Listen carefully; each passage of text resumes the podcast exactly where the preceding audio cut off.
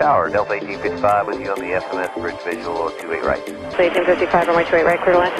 Clear to land, two eight right, Delta eighteen fifty-five. two fifty-six, wind zero one zero six, runway one right, cleared for takeoff. one right, clear to go, United two five six. Press forty-four sixty-one, run right, line up and wait.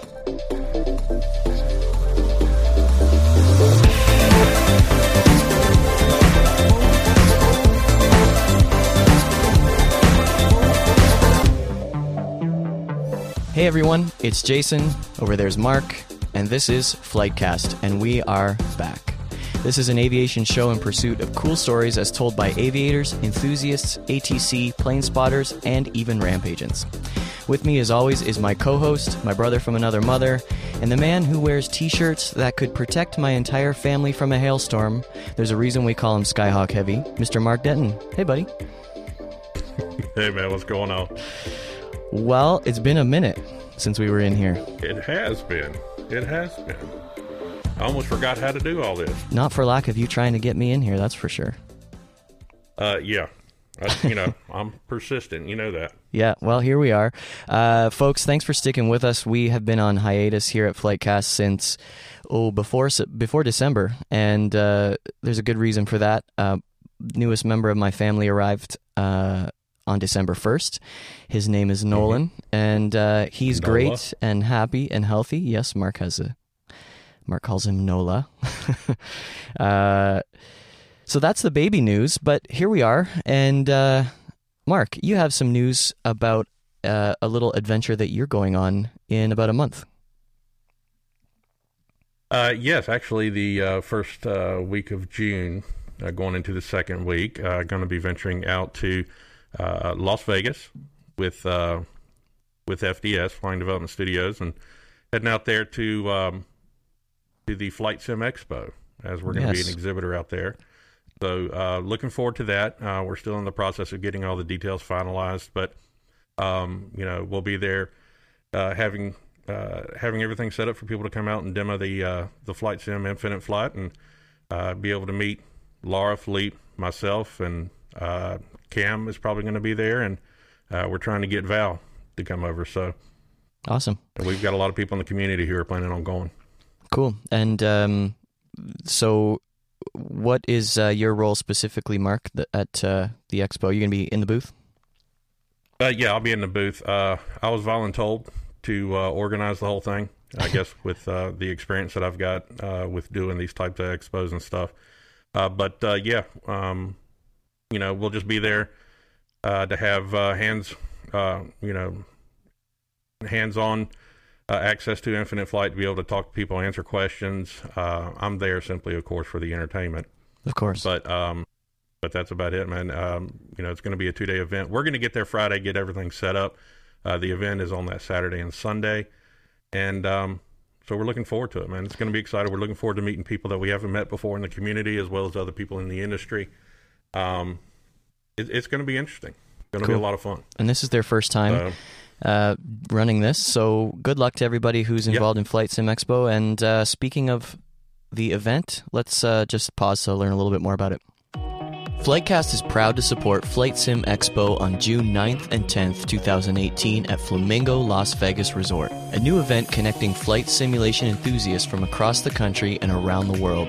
Flight Sim Expo is North America's community-driven simulation conference. Infinite Flight is a sponsor and exhibitor and will join more than forty other developers in Las Vegas, including VATSIM, X-Plane, Pilot Edge, and so many more. In addition to the latest in flight sim technology, attendees will hear from great speakers, win prizes, meet YouTube and Twitch personalities, and be able to try out simulators and products from across the industry. For more information about Flight Sim Expo and to register, visit flight sim expo dot com. The event is just seventy dollars for the whole weekend, and discounted hotel rooms are available for one hundred nineteen dollars a night.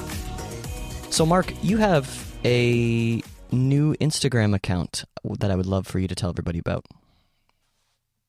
Yeah, um, well, as everybody knows, Skyhawk Heavy, um, that's what I'm listed as on Facebook, Instagram, Twitter, um, YouTube, at Skyhawk Heavy, uh, which is primarily aviation photography. And as you know, I've only been doing this, what, since May of last year, so not even a full year yet. Yeah. Um, which, you know, being a pilot, you know, of course, aviation is my heart and my passion. Uh, but the more I've gotten into the photography, the more I've wanted to explore other venues, uh, other types of photography. And so um, I just created uh, one, what was it, a couple of weeks ago, I guess now? Yeah. Uh, at Mark Denton Photography, um, just uh, just to be able to, you know, just take pictures of whatever, whenever I'm out and about. Cool. So, you know, there's no, there's really no one type of photography. Um, you know, there could be wildlife, there could be insects, there could be architecture, structure, landscapes, whatever. It's just me, just out there exploring, taking pictures, and trying to figure out more about photography. Man, I, you know, the the art of it in itself has has just been awesome. Beauty. And um, I, I just love it. Absolutely love it. So yeah, would love for uh, people to swing by and check it out. Yeah, well, we'll share that in our uh, Flightcast story on Instagram so that uh, people can. Yep. Check that out. And, uh, ooh, more cool news. We have here in Parry Sound, where I am in Ontario, Canada, we have on mm-hmm. June thirteenth, the Royal Canadian Air Force Snowbirds visiting our town, which yes. is very, very cool. And so they're the, they would be the equivalent of, you know, I guess the Thunderbirds or the Blue Angels or whatever. Um, right. Our airplanes aren't quite as cool. They're flying in uh, Tutors, which are training aircraft, but still jets, so they mm-hmm. still they're still loud and fast, and um, they, so yeah, those side by side seaters are very loud, man. Um, it, it's still uh, uh, such a cool little plane, man. It's badass. Oh yeah, it's, that that's the one demo team that I've always wanted to see ever since I can remember. I mean, I've seen the T-Birds, I've, I've seen the Blues. Of course, they're only an hour from me, and I go to their practices and all that. But um, I've always wanted to see the Snowbirds. Now, rumor is they're supposed to be down here next month sometime. Awesome. That's the rumor. So hopefully I'll get to see them then. Great. So I'll take some pictures and then you can take better pictures. Yeah. Uh, but they're in, they're here on June thirteenth. This is uh, two thousand eighteen, of course, for anyone listening mm-hmm. in the archives. And uh, so I've been invited to, as Flightcast, to um, head over when they arrive the day before, and their staging area will be the our municipal airport, and they've invited me out to the ramp so I can be there when they show up and um, meet some of the crew, and then have access to some of them for interviews, uh, including a pilot, uh, crew chief, and uh, a mechanic. So that will be fairly awesome, and um, uh, we'll be out on a boat on the in the harbor to do some film and, and photography as well when they show up the next day. Yeah. Uh, so yeah, looking forward to that. I'm looking forward to being in Parry Sound with you. Me too. Yeah. Yeah. Uh, I mean, I can't believe Flightcast is paying for me to come out there. That's awesome. Yeah. Yeah. It's going to be and great. It works because it, yeah, it's on the tail end. That's the day that I leave Las Vegas, is the thirteenth. So perfect. It just works out that I connect in Atlanta and just, you know, head straight up to Toronto. Yeah. Well, whenever my royalty checks come in, that's when uh, I'll be signing them over to you. Uh, a couple more quick things I want to mention, Mark. Uh, one is uh, a really, really good buddy of mine. And if you've seen me uh, on Instagram with a gray big lens on my camera, uh, it does not belong to me. It's uh, belongs to my friend Dennis, and I used to tour with Dennis on the road when we were in a band together. Uh, Dennis and his wife Crystal, who happens to be my cousin, have started a YouTube channel called Smell the Pines, and uh, it's you can find them at youtube dot com slash smell the pines. They decided we're going to go on some outdoor adventures, and we're going to bring everybody along with us. So they've started that out. Dennis is a great videographer as well. Um, so go check that out. Wanted to give them a little shout out, um, being my buddies, and I might be going on a little camping excursion as a cameraman for them coming up soon. So I'll be sure to share some of that. Yes. And, and I'm only mentioning that part because it's somewhat aviation related, but I'm not going to say too much just in case the ducks don't all fall in a row. Um, lastly, one more shout out to a good buddy of mine who uh, has helped me out with my recording software before I use Ableton Live to record this podcast. My buddy Kevin Swartwood, who actually happened to be my bass player in the band with Dennis, he is uh, he started his own podcast called Ableton Cast for fans of Ableton. And you might say, wow, a podcast about software, recording software, but uh, it extends way, way, way beyond that into the realm of live uh tracking and synthesizers and all kinds of cool stuff. And he's interviewing some really cool people.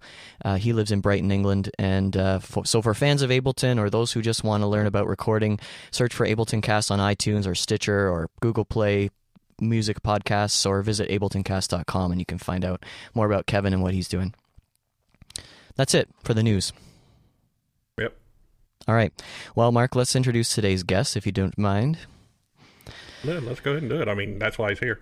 That is why he's here. Today we're talking to a guy that has been popping up a lot in aviation-related social media. If you were following Flight Chops or Stevo or our friend Owen, S J C Spotter, Matt Guthmiller, any of those guys on Instagram at Sun and Fun recently, you've probably seen our guest as well, mostly photobombing, I think.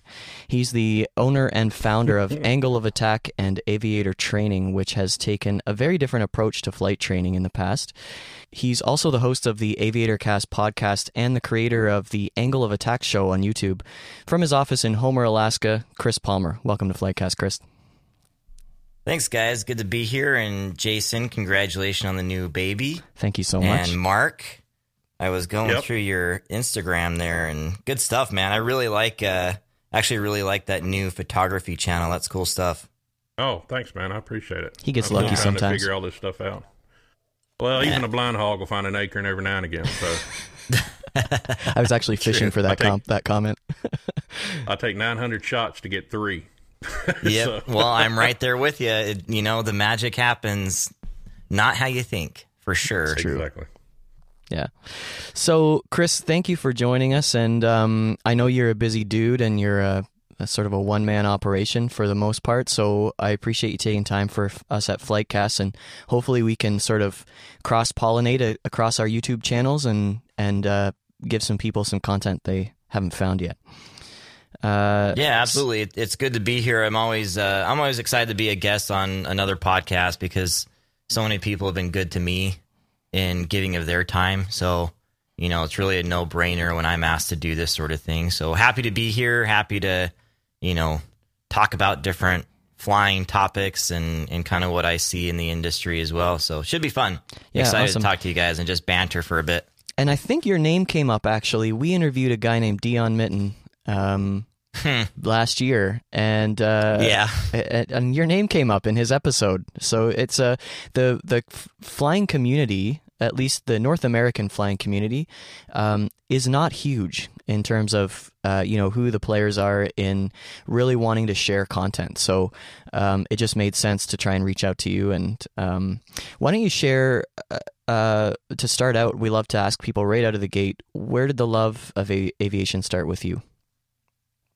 You know, I remember when I was younger, I would be playing outside with my friends. You know, we'd be jumping on the trampoline or playing with action figures in the yard. And airplanes would always be on approach over our head into the international airport um, where I lived. I lived in Salt Lake City. So I always saw these Delta jets right overhead. And then I would have experiences like going to air shows. Uh, I, I remember specifically when I was probably about eight or nine, we went and saw a B seventeen in our local airport. Um, my friend's dad was kind of obsessed with airplanes and would do models. And then when I was twelve, I got to go up in a small airplane in the back, not in the front, but in the back, which was kind of an interesting experience because I ended up... Um, I was pretty hungry coming back, so before we left, I got like this gigantic Gatorade and one of those huge slabs of beef jerky that's like two feet long. You know what I'm talking about? And that those big boxes. Yeah. So I ate those before we went up, and like I threw up in this little six sack bag or whatever, and it was cold in the back of the airplane. I just remember throwing up in the bag, sealing it up, and then like holding it close to my body and getting warm from my own puke. It's kind of, kind of a funny experience. That's what we call a magic moment. Exactly, and that's where the magic started, was with puke. That's why I got into aviation. But, uh, you know, from there, I I think once you get into high school, and you have in high schools these days, you have them trying to push you towards careers or college. Um, was really interested in the military, but that wasn't going to work out for health reasons. And then the light bulb kind of went on one day. It's like my cousin was at a university in an aviation program, and I thought that I it never really clicked that you could do that. Like I thought that you just had to go through the military and that's the way it had to be done. But as soon as I heard that, that he was doing that and I could do that too, I was about sixteen years old. It was over. You know, from then on out, like within a couple days, I was signed up for ground school the next uh, year, my senior year. I was buying books. I was already kind of getting into flight simulation. So it was all over from that point. So pretty early on. Um, and then, you know, I think I think kind of overall, I think I continually fall in love with aviation again, like over and over again. I, I, I really try to find experiences and do things that that keep the passion alive for me. So no matter where I am in the world or what I'm doing, I try to reconnect with it. So I think that's kind of a continual process. It's like kind of keeping a marriage healthy, you know, keeping that love alive, I think is really important. Yeah, exactly. You just need to have some uh, jet fuel or some half gas uh, on hand. Take a quick whiff of that, and you're back in the passion. Exactly. Yep, exactly. I just needed a friend like Mark to keep whooping me. Baby's, exactly. Baby's yep, born. Too. Not a good excuse, bro. Let's go. uh, you know, that's an interesting, uh, and this will kind of dovetail into some of the other stuff we're going to talk about, but that's an interesting um, an interesting thing, because I was telling you that my baby was born as well in, in uh, November twenty sixteen, so he's about a year older than your boy, but uh, that was kind of an eye-opener for me, because I was kind of holding myself back and waiting for some projects to get complete and waiting for the business to to uh, get better before I really started to pursue more in aviation. But when that happened, it kind of like, it actually changed the opposite of what you'd think, where I'm like, if I'm going to do it, it's got to be now, because it's not going to get any easier with the baby. It's just going to get harder, you know, especially when we're having more kids, it's just going to get more difficult. So that event in my life actually changed everything. It's like, okay, I'm doing it now. I'm not waiting anymore. Right, right, right. Which in in and of itself was a little hard, because I missed like, I missed some of his, uh, I was gone for like a month when he was six months old, which was not easy, but you know, when is it going to be easy? It's not going to be easy. So I just had to do it. Yeah. Yeah. Well, uh, hopefully the family is supportive, and, uh, and it sounds like you're off and running. So that's awesome. Yeah. Yep. Very much so. Yep. So Chris, tell us, what exactly is Angle of Attack, and uh, how did you get started with it? Yeah, so Angle of Attack actually started about eleven years ago, and I started in the flight simulation community, where I saw that there was a lack of there was a lack of knowledge, really. It, you know, I'd be in these forums or these websites, and I'd see that people couldn't answer simple questions on operating these really nice simulations that we have. You know, you have you have these developers that make very nice, high quality jets or or even just uh, Cessnas, and people have no idea what they're doing. They're just kind of uh, flying around aimlessly, um, maybe reading a little bit here and there, but no one really knew how to do it. So I said, okay, I have these video school skills that I had my whole life. That's kind of something else that I had done is is video work. So I had these video skills. Why don't I put that together with my aviation knowledge and passion? So I did that. I created a company called Angle of Attack. It was primarily, again, a flight simulation company. I did um, training, very high-quality training on the uh, seven thirty-seven, P M D G seven thirty-seven, seven forty-seven, triple seven, M D eleven, um, seven sixty-seven at one time.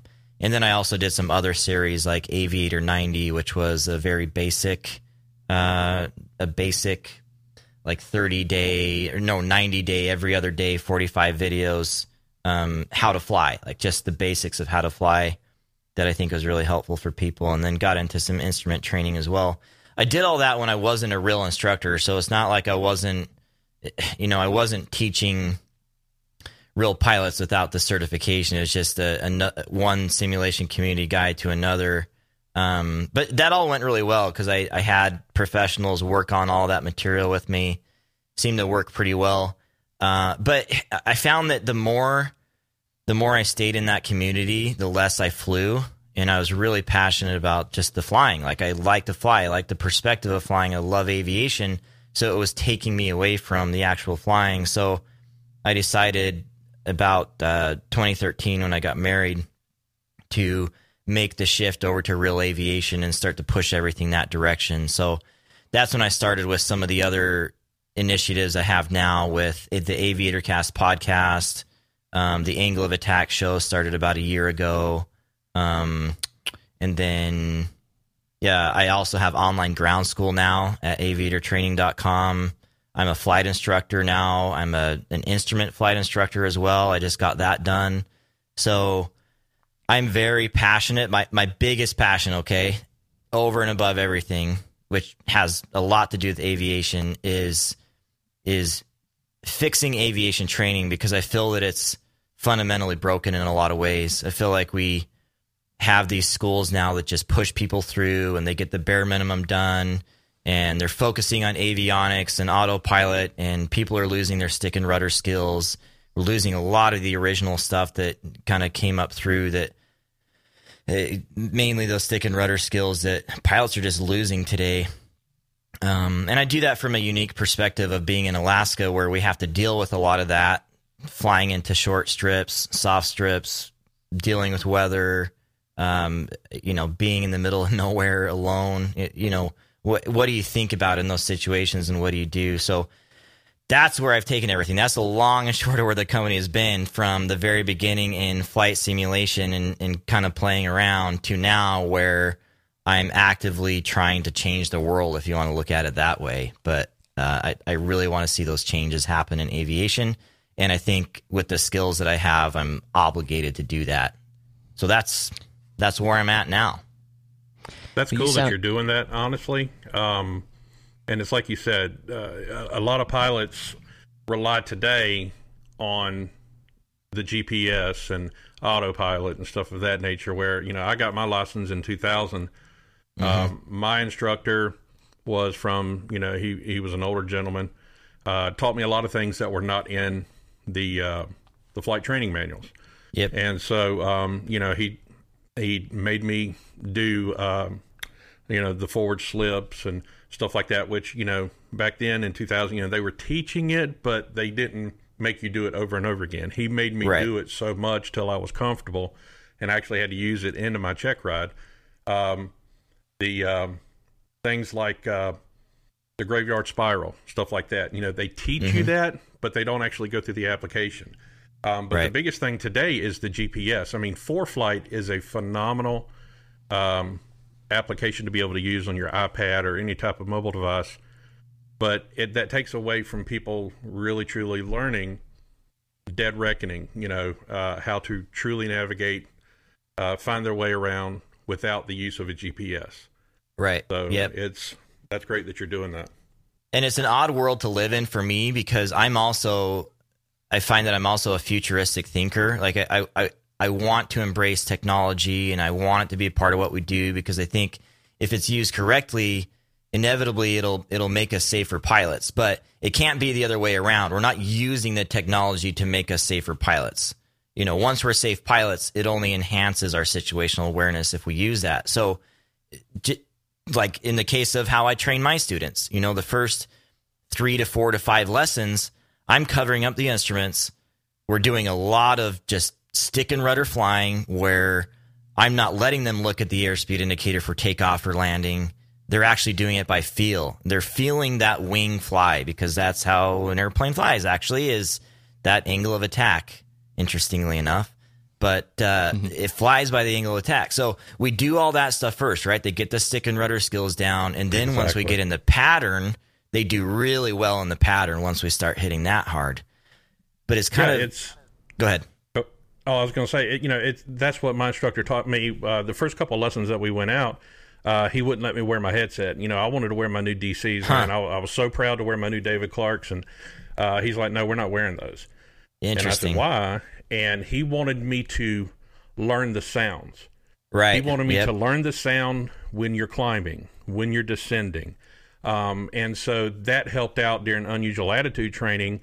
Um, so, you know, I could hear how the wind sounds uh, when you're in a dive uh, or when you're climbing. Um, you know, he taught me all of those little things, and I'm thankful that he taught me that. Uh, mm-hmm. So now that I have a better understanding, because if you if you truly get up into the soup, you know, that's going to help you. Um, when I did, uh, you know, you got to have so much time uh, of instrument training to get your uh, private pilot. Right. Um, well, we always went up in the soup. We never went up on a clear day, never used the hood. We Good. would go up, um, and that forced me to trust my instruments um, and to fly truly on how the plane sounded, uh, relying and trusting on my instruments, like I said, and I'm very mm-hmm. thankful for that. And that helped me because there's a lot of times that I would, you know, punch through a hole and try to do some V F R on top. But you know how it is. A lot of times the clouds will close up. Now it's right. overcast, and yep. you've got to get uh, special V F L, uh, V F R vectors down through the soup, through the cover, uh, to the uh, to the airport. So, you know, I, I was very thankful for all of that. And so that's great that you're doing that still. Right. And, and what I tell my students is that we have grown up, live, survive on the ground. Okay. And all of the perceptions and sensory things we use to survive down here now completely change once we get in the air. And so we have to learn how to use our senses. Maybe taste is the one thing we don't use, but uh, how to use our senses to fly the airplane. And if you don't do it in those very beginning hours, then it's likely the pilot will never get that again, because they definitely aren't going to get it if they don't get it in private pilot. And once they get in the instrument, then it's it's just very technical, and it's about numbers and headings and and the, the national airspace system. And then they might get a little bit more stick and rudder in commercial pilot, but then you're dealing with a lot of regulations and even more precision. So I find that it has to be in those beginning days. And so I'm very passionate about getting it done then. But, you know, going back to you talking about ForeFlight, I also require and and include in the pricing that I have for my private pilot course an iPad and ForeFlight, because I want to teach my students while we're going along doing these things how to use ForeFlight, so that the day that they become a private pilot and they leave the nest, they leave my nest, they know how to operate safely. Now, I'm not using that ForeFlight as a crutch. I often take it away from them, don't let them use it for an entire cross country. Um, but little by little, they learn about the system and learn how to manage, which is a big thing, manage uh, what they do as a pilot, which I think is very important, because the, the way it was done before, and I found myself getting into this, you know, you, you go through and you do a huge long flight plan. It takes you five hours to do it when you're just barely starting doing it. It takes forever because you're checking every little number. You go out to the airplane. Using and, that E six B. Right. Yep. The, the old E six B and the wind corrections and all the things right. you got to do there. And then you go and you do the one hour flight. So it's five hours for a one hour flight. And then you get up, and guess what? The winds are totally different than what you were actually calculated. So now, you know, stuff is off in a way. It's not that it's a, it's not a useful exercise. It absolutely is. Gives you great situational awareness. But now you have something like ForeFlight, which does a lot of those calculations for you with the most up-to-date winds.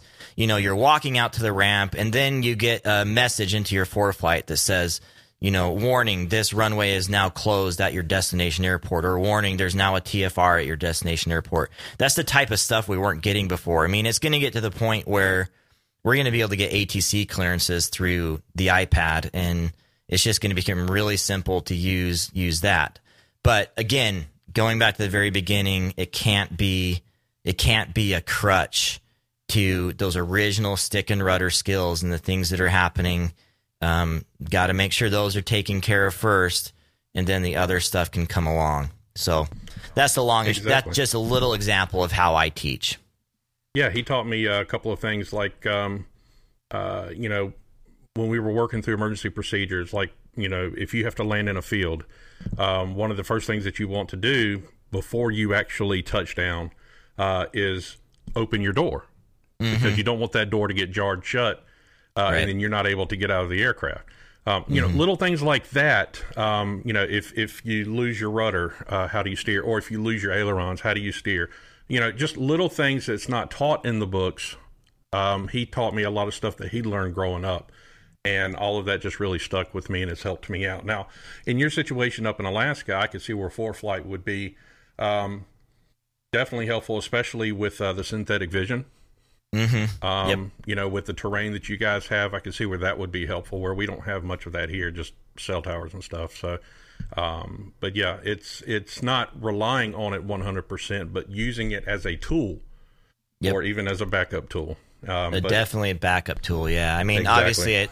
I wouldn't want to have my students plan a flight weaving through a canyon and then use use ForeFlight as a backup with synthetic vision, but rather, you know, we're doing a normal flight plan. We're we're thinking about controlled flight into terrain, C F I T, and then and then you have it there, you know, just in case you wanted to. But we do a lot of V F R flying here, and uh, usually I like my students to be able to see what they're going toward. And, and you know, another thing that has come up that's been pretty interesting is water, because we have a lot of water. I'm on the coastline, south central Alaska, and, and again in a town called Homer. And we deal with water crossings quite a bit.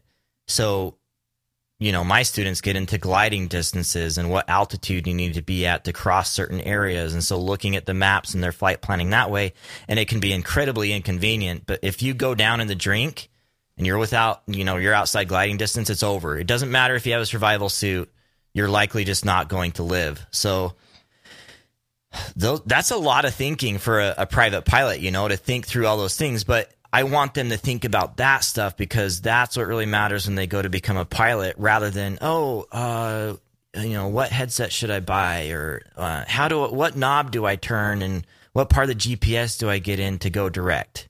Like, okay, let's let's focus on the stuff that's going to save your life. Mark, have you heard of Live Flight for Infinite Flight? Yeah, man. I've used it to track flights and to see which regions and airports are busy before, you know, planning my flight. Right. Well, as you probably know, a new version of Live Flight is now available at Live Flight App dot com. This new version is better than ever and has been rebuilt from the ground up. With a new design, more flight stats, a search feature, and airport information, tracking and planning your flight is easier than ever. Oh, man, I know. And now with the new downloadable K M L files, you can download your flight data to any Earth browser, such as Google Earth. It's so cool. Absolutely. And if that wasn't enough, you can now subscribe to Live Flight Horizon, a new service for only one dollar ninety-nine a month that provides real-time, worldwide airport information such as weather, runway data, and charts. It also allows you to search for flights, active A T C frequencies, and airports. And as a Live Flight Horizon subscriber, you'll also get much longer online sessions, and you'll be helping Cam to keep developing and improving this great app. So guys, make sure you head over to Live Flight App dot com to give it a try, and also subscribe to Live Flight Horizon. It will make your infinite flight experience so much better. Live Flight is now available in the App Store for iOS. And now back to the podcast. Chris, do you think social media has played a part in that? You know, when you just mentioned that, uh, you know, what headset should I buy or whatever, there's a lot of us seeing what cool aviators are doing that we look up to and we respect. Um, do you think mm. that there's maybe not enough of learning the basics that's being being shared out there? Or is that just up to the up to the C F I? You know, I, I think a lot of it comes down to the life hack culture of getting things done quickly and getting it done the most efficient way. I think that, you know, you, you got a lot of schools out there that just want to get it done quickly, and they'll charge you a, a large amount of money to get it done quickly, and they'll even have financing options and things to get it done quickly. But when you're done, it, yes, you have the ticket, but it doesn't mean that you're you're a safe or proficient pilot. It just means you got the ticket. Now, those pilots go on to become Uh, great career pilots. Everything works out in the end because everyone has to go through, you know, building time and experience, and they learn the lessons one way or another. But I'm, you know, I'm not comfortable leaving my students that way. And, and that's kind of hard sometimes because it's expensive. You know, people look at the minimum forty hours and they say, hey, yeah, I can get it then. And I'm saying, maybe, you know, maybe not. It might take you sixty hours. It might take you eighty. I'm not going to let you go unless unless you're ready, and I, I see the prerequisites to, to go. Um, thankfully enough, I, I get pretty close to that forty-hour mark if the student is really dedicated. But, um, I you know, I, I don't think there's anything wrong with having a good kit. You, you know, I have a good kit of a Bose headset and a Flight Outfitters bag, and I even have a Stratus I carry around now. It's kind of built into our airplane. I, and I, you know, I run cameras and some different things. I really enjoy having a nice, efficient, again, managed package that I have that I take on my flights, and it works really well. I have my iPad, I have ForeFlight, I have all those things that helps me out. Um, so yes, it's important not to get distracted with the toys. I think when people start to get distracted with the really expensive toys in terms of airplanes, that's when we start running into issues of Uh, what is called the children of the magenta, those people that are following the magenta line on their G P S, and they don't know those stick and rudder skills. They reach up and hit the yaw damper, and they're relying on that system rather than knowing how to do it themselves, hand flown. Um, yeah, the you the know, Icon uh, aircraft comes to mind when you say all of that. Yeah, and you know, I, I think it's tough because there are different parts of the industry that have this. How do I say this nicely? Um, it's a very highbrow section of the industry when we're dealing with uh, companies like uh, Icon and Cirrus, where you you you have high-powered, wealthy clients for the most part. Okay, those yep. planes are not cheap. They're not cheap uh, and airplanes. You, no. you could, right, and you could argue that there are other airplanes in that same category, um, but you know, Cirrus is a good example of the bad and the good, because in the very beginning, Cirrus pilots were relying on the automation, relying on the the beautiful screens in the airplane, relying on the fact that they had a parachute, and they'd get upside down, spinning in a cloud, and going two hundred fifty knots straight down toward the ground, and they'd panic and pull the chute, and the chute would rip right off. Yeah. You know?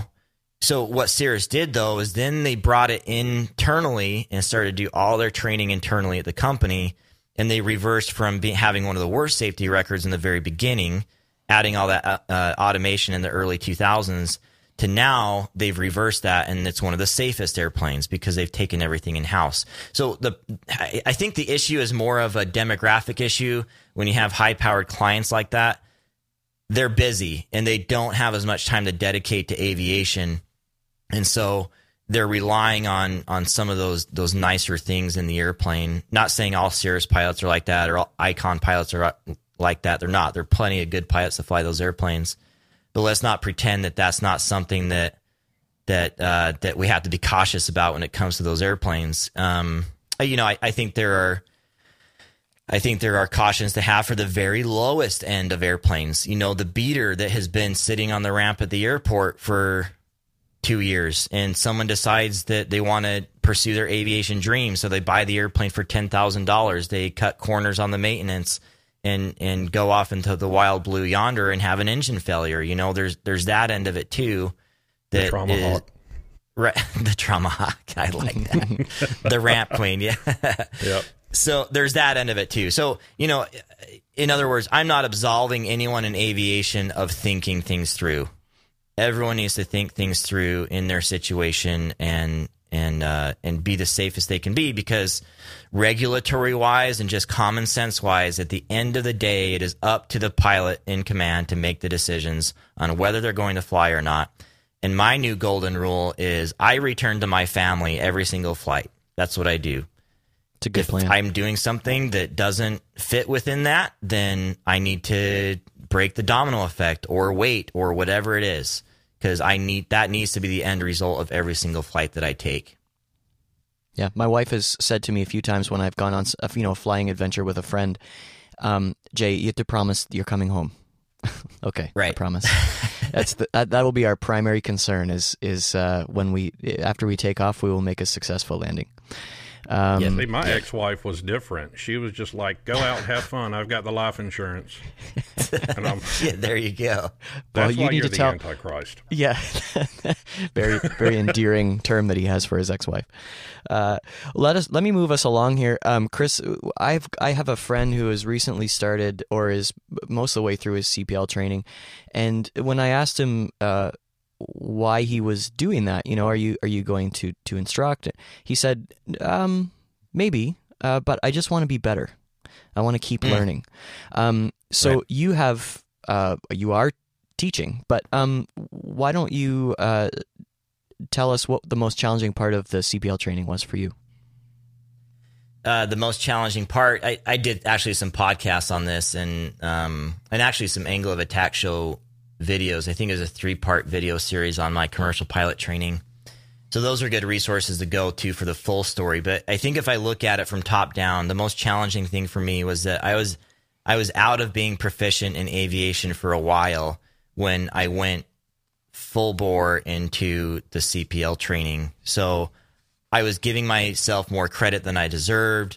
A lot of the knowledge that I had had lapsed. Some things I just flat out forgot. I'm ten years older or more than I was when I had begun my training. So a lot of it was just lost. So when oh, I went okay. into the training, I was immediately humbled by just how much I didn't know and how terrible I was at flying the airplane, and things did not go as smoothly as I planned. And at the end of the day, the commercial rating ended up being the most difficult one I had for that reason, but also it really tested my resolve as a pilot in that everything that could have gone wrong did go wrong. The airplane broke. Um, my D P E, a D P E is a, an F A A examiner that gives you the test. The D P E I was going to use got food poisoning so bad that he had to be hospitalized. Um, I, I went to California to get my training done thinking, okay, sunny California, I can knock it out. It rained every single day. It did not let up. Um, I was away from my family. That was difficult. I was running low on money. Like, it was just one thing after the other. It got to this point pretty near the end, like actually uh, several days before it ended. And I think this is kind of like, I don't know if you want to call it the spiritual place I had to get to or just the mental place, but I just had this moment where it's like, okay, everything is working against me. I'm not leaving California until I get this done. I'm here to stay. I'm, you know, I'm getting it done no matter what.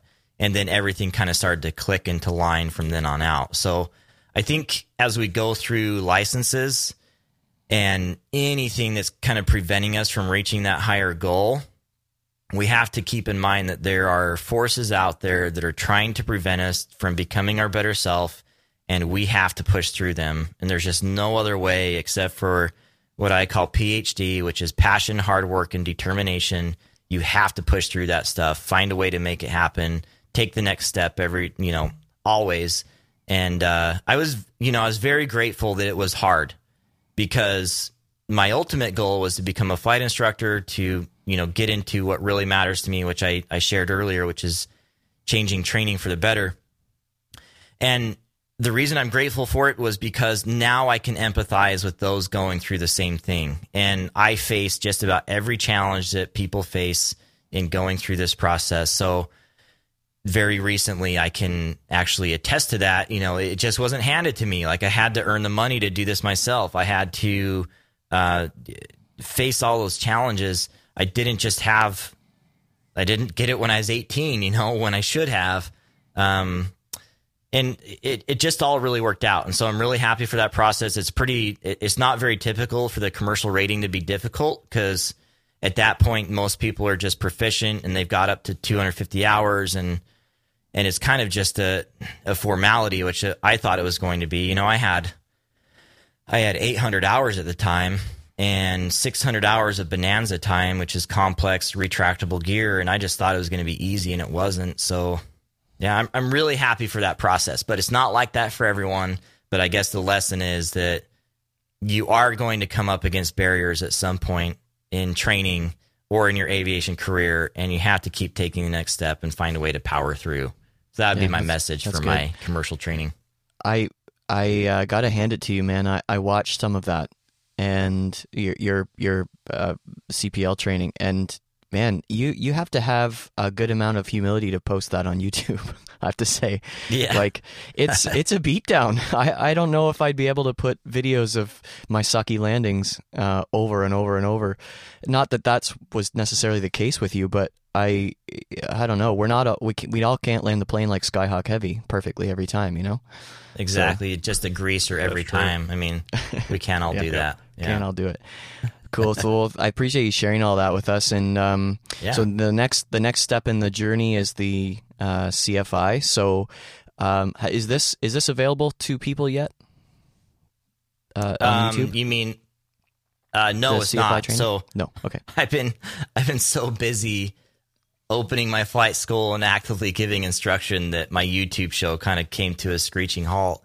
Um, So yeah, it's, it's not necessarily available publicly yet. Uh, that's going to be coming along here pretty soon. I do have a very busy summer, but man, I, I love doing the video stuff, and I'm excited to get the story out there. But you know, my ultimate goal was to was to be an instructor and to be an educator, and it's kind of interesting because for me, it's actually my end goal. Like that, this is where I want to be. I want to be in education. I have no intentions of going to the airlines. Um, that's not to say that I don't want some side jobs as a commercial pilot, because I, I want to stay, I want to stay fresh and relevant in the sense that I don't want to be just an instructor. I want to be someone that's been there and done some things and seen some bad weather and had an employer push me and, and that sort of thing. So I'm seeking opportunities to do that, especially with the, the tourism industry up here in Alaska. But, um, you know, I'm very passionate about the educational side of it. Uh, went through my C F I training down in Oshkosh off season from the actual Air Venture show, and had just a wonderful time there with a mentor of mine, John Dorsey, and and many of the other people around there, like uh, Steve Krogh down at Hartford, who do primary instruction in Cubs, um, and then John Schmeel up in Wausau, who's just, the, you know, if I could emulate anyone, it would be John Schmeel and, and John Dorsey, those two guys. And you'll hear a little bit of that in podcasts that I've done with them. But, you know, one thing I try to do in, in getting my education and, and continually learning is finding those I want to emulate, finding those mentors that I want to gather knowledge from. Because part of the issue with all of this stuff that's happening, from the stick and rudder skills to ForeFlight to the Children of the Magenta, is the guys that have been there and, and brought up aviation over the years are retiring, they're going away, and the knowledge that they have is going away. And so it's up to people like me to preserve that knowledge, to keep it alive, to keep the stick and rudder skills alive. And and so that's why I glom on to these uh, to these guys that, that do a great job. So had a great time in my C F I training, and then I just got my double I training done, which means I can now teach instruments. In uh, I got that done down in North Carolina with another great outfit down there that uh, called Cape Fear Aviation Flight Training that does a great job. So I'm continuing learning myself. I think that's one of the reasons I'm totally willing to post bad landings on YouTube, because nah. a pilot should always be progressing and going to the next step and becoming better at what they do, no matter what it is they're doing. So I want to show that I myself am human. I'm in the process myself. I'm just more steps ahead than some people. So that yeah. that's why I like to share the story just the way it is, rather than try to have people perceive me as some perfect pilot, which I'm not, and no one is. I, I think if you have a guy that says he's the perfect pilot and he's awesome and he seems awesome, that's that's the type of guy I actually don't really want to fly with. I, it makes me feel uneasy. I feel like I'm missing something, like maybe they're not good at decision-making or whatever it is, but... You feel like you want to throat punch them. Yes. Yes. Maybe I'm the perfect with just... pilot. Oh, well, you must fly an Airbus because it's all computerized and, you know, you don't have to do anything. So you're really not a pilot since you fly an Airbus, because all you do is push buttons. Right. Loves Airbus. Right.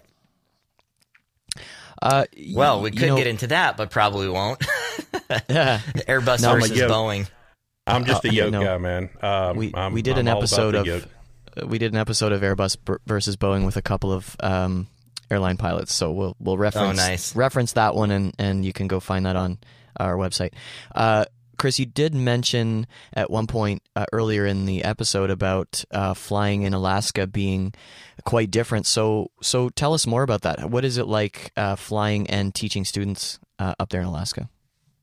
Yeah, so when you do your private pilot training, you're required to do a number of maneuvers, and you're, you know, uh, Mark was alluding to it earlier, even things like V M C into I M C, which is basically you're in the clear, you're you're flying V F R, visual flight rules, you can see where you're going, and then you get in the clouds, and now you got a problem because you have to rely off of instruments. Um, it's still one of the number one killers in aviation. So because we deal with weather and we're flying in marginal weather, there's that risk. Um, uh, the maneuvers in private pilot, the the ones that kind of stand out to me are the takeoffs and landings that are required. So you're required to do uh, short field, soft field, and then normal and crosswind. And there's even some confined airport stuff that you find that jumps out in private pilot, in the private pilot A C S. So the truth is, is that when you go to an airport here, you're dealing with very few large paved runway airports. The rest of them are small gravel strips. They may not be soft, but they're small and they're confined, and they have uh, trees on all sides, and then you're dealing with wind and all sorts of different things. So what ends up happening is you end up combining a bunch of those to actually make it work and do it safely. So when someone comes up here, they're not only dealing with weather, watching the weather, get, finding the time to fly, those hours uh, in between where we can fly. And it tends to work out pretty well in my particular part of the state uh, to fly almost every day. And then um, and then actually going to those places where they're challenging. You know, most private pilots, when they go through their training, they're doing their short and soft field operations and confined airport operations. They're doing it on a ten thousand foot runway or four thousand foot runway, but it's paved, and they're not really dealing with those challenges. So when they get in the real world and they see those trees coming at them for the first time, you know, it, it's not that their the performance isn't exactly what it said it was going to be in the manual. It's just intimidating. You know, you're you're looking down the runway at these trees, and they're coming at you, and the tendency for pilots is to pull up and and well, some people have the tendency to pull up, but I think a well-trained pilot won't pull up and stall. But um, seeing those things happen in the real world, seeing the the actual process of flight planning and safety and weather, all of that combined, really gives people a sense of uh, of how how to go out on their own now and be able to face different challenges that they may have, not only with weather, but the types of airports that they can fly in. And honestly, a lot of that goes directly back to those stick and rudder skills, because you can't just you can't just carry all the airspeed you want and come in on final and float down the runway. You've got to you've got to be Johnny on the spot at the right airspeed. In fact, airspeed is usually your enemy when it comes to these shorter strips. And and then you've got to, you know, do the other techniques. So it's it's kind of interesting, because you end up even combining things. So you're not only doing a short strip, but it's a soft technique, and it's at a confined airport, and you've got to slip it in as well to get down in there. So you start getting all these extra things, and I think it just rounds people out a little bit better. Um, you're not going to get great air traffic control up here. We've got one class Charlie airspace in Anchorage, which is very busy. It could easily be a Bravo, but doesn't need to be. Um, you're not going to get the experience of really learning the radio like you would in somewhere like L A, but you're going to get a lot of those other things that you're probably never going to get again by flying up here. So I think there are a lot of advantages to it. Um, it's beautiful. I really encourage my students to just enjoy the journey, because it goes by so fast. So I tend to take a lot of pictures for them, because they're just so, you know, enraptured in, in doing everything correctly and right that, uh, you know, I tend to step back and relax a little bit and take pictures for them as we go along. It's just a, it's a really wonderful experience to fly up here, and we get to see the reason we fly every day just from the beauty, you know, from going up and being able to go somewhere and do a new adventure. And, and I try to wrap that into our training a little bit too. And we're doing our cross countries, going and doing something fun. So it's a blast. I enjoy it. I think most of the students that come here enjoy it. I I've only heard good things so far. So it's, it's a beautiful place to fly for sure. Guys, I'm going to, uh, I think, I think this is a good, actually a good place to leave it. Um, But Chris, is there anything else that you want to kind of make listeners aware of, or, you know, plug some products or some anything that you're doing right now? Yeah, so we actually talked about uh, about kind of those steps that Mark was talking about to becoming a pilot, and some of the things you kind of need to do to become prepared. Um, one thing I've done recently, just because I feel there's a need, is I've created something called Guide to the Sky. And Guide to the Sky is a three-part video series where I take you through a lot of what's required to even get to the point where you start training, because there are things to keep in mind medically and and license-wise and uh, money-wise and getting spousal permission and all of these things. So I created that uh, that series, which is free. You can go to my website, aviator training dot com, and get Guide to the Sky. Um I find that it's just really helpful. It, it, it answers a lot of those initial questions people have about, you know, I have this medical issue, can I fly? Or I've only got this so much money, how much, what do I do? How much time does it take? Um, a lot of those questions. And what's the process, what the process is like. So I walk you through kind of the the process of the flight training in, in basic form, you know, what you're going to do in the first third and the second third and the last part and the check ride and when you get your license and all that. So it answers a lot of these questions and a lot of this, maybe these terms that we've been loosely using that maybe people don't recognize. Uh, that will help you really understand what to do. And then I also give you a little bit of guidance on how how to find a good flight school and a good flight instructor, which I think is a big question that we all have is, you know, how do we find those great people that we're kind of talking about and and not find a bad experience? For the most part, you're going to find a good experience in aviation, but there are those places out there that that you shouldn't fly with. So Guide to the Sky, that's on aviator training dot com. Of course, there's a podcast, AviatorCast, the Angle of Attack show. I'm very active on Instagram at Angle of Attack.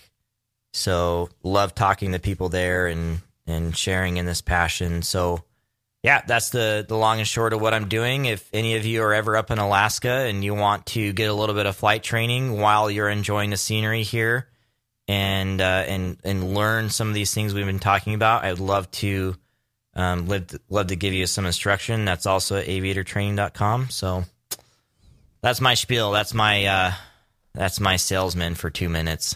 Fantastic. Well, now, what would it look like if you had a C F I named Skyhawk Heavy flying at Angle of Attack? That would just be phenomenal. That would, yeah, yeah. I mean, and you got to use the radio, you got to use your call sign as well every time you call in. This is Skyhawk oh, Heavy, left base, I runway two two. Yep. So def definitely going to be using that. Nice. Well, Chris, hopefully we can um, catch up with each other at an event sometime soon. And uh, until then, Amanda, thanks again for making time for us. I know you're a busy dude, so uh, we'll see you on Instagram. And, and uh, good luck with all of the flight training and everything that you're doing. Appreciate it, guys. Keep flying. And as I always say, throttle on.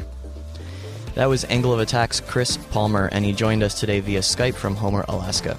You can find Chris on Instagram and Facebook at Angle of Attack, at youtube dot com slash Angle of Attack, and on his website at aviator training dot com. Thanks for listening. For more of the podcast, visit flightcast dot audio, and be sure to subscribe on iTunes or YouTube. You can find us on social media at Flightcast Audio. Flightcast is brought to you by Linkhouse Media, on the web at linkhouse media dot com. I'm Jason Rosewell, hosting with me, as always, with Skyhawk Heavy. Thanks for listening, and happy landings.